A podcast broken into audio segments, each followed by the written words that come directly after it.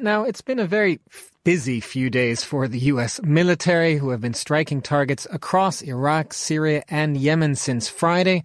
All the while back home in Washington, politicians have been bickering over exactly how to get foreign military aid through a bitterly divided Congress and secure the U.S. border. Senators have now reached a deal on a major funding package, but the bill is dead on arrival in the House of Representatives. Well, to help us unpack all of this, we are joined by Washington reporter Simon Marks. Simon, let's start with the first part of this. What sort of conversations are you hearing in DC about the impact of the weekend strikes?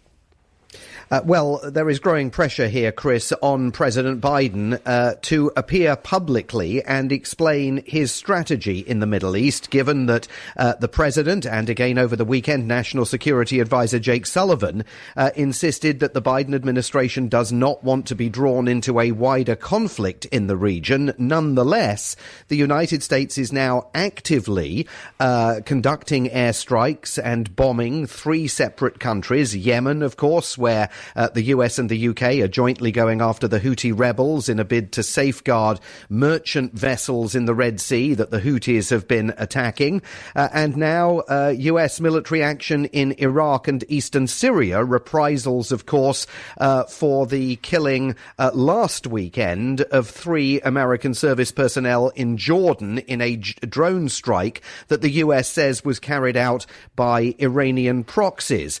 Uh, progressive left wing Democrats on Capitol Hill uh, say that the president is engaged in unacceptable action, particularly against the Houthis, because he hasn't sought congressional approval and hasn't proved that there is an imminent threat to the United States, the threshold uh, for which the president would be able to uh, authorize military action without congressional approval. Right wing Republicans, hawkish Republicans, accuse the Biden administration of appeasing Iran by telegraphing the action that it was going to take uh, against Iran backed militias in Iraq and eastern Syria. Uh, and in some cases on Capitol Hill, Republicans argue uh, that the president ought to be much more muscular uh, and directly uh, taking the conflict to the Iranians on Iranian soil. Uh, so President Biden is under criticism from all sides and has largely been silent on all of these issues at a time when many Americans are curious as as to why the US is getting militarily embroiled in three separate nations, indirectly targeting a fourth, Iran, and simultaneously saying that it doesn't want to be drawn into that widening conflict. Well, so that is one side of this, Simon, and we'll be waiting to see whether and when uh, Joe Biden speaks to that strategy. The other side of this is what's happening at, in Congress over the weekend. The Senate has agreed this massive over $100 billion funding package for Ukraine, Israel, Asia Pacific allies, and changes to the U.S. border policy. How has that been received?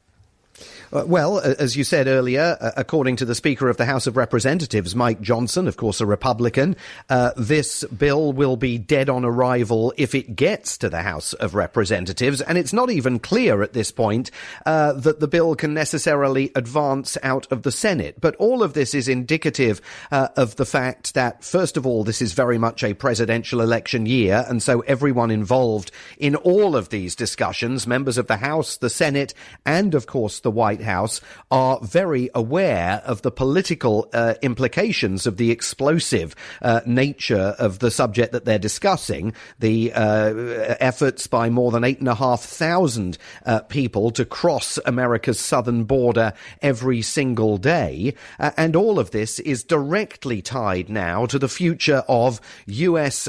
Funding and backing, particularly for Ukraine, but also potentially for Israel, with President Volodymyr Volodymyr Zelensky nervously wondering whether agreement is going to be struck on Capitol Hill to unlock additional funding uh, for Ukrainian forces and for his administration in Kiev. Now, this plan uh, definitely, uh, according to uh, the vast majority observers, is one of the toughest uh, efforts to crack down on uh, illegal crossings over America's southern border that the country has ever seen.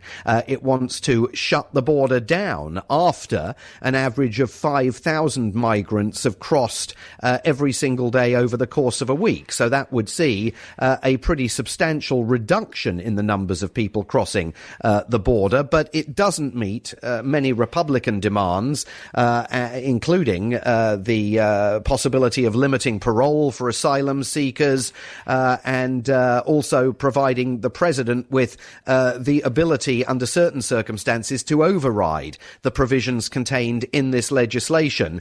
Uh, and uh, of course, uh, Donald Trump backed Republicans, particularly in the House of Representatives, are arguing that this simply uh, is not the closed door policy uh, regarding illegal immigration that they uh, want to see on America's borders.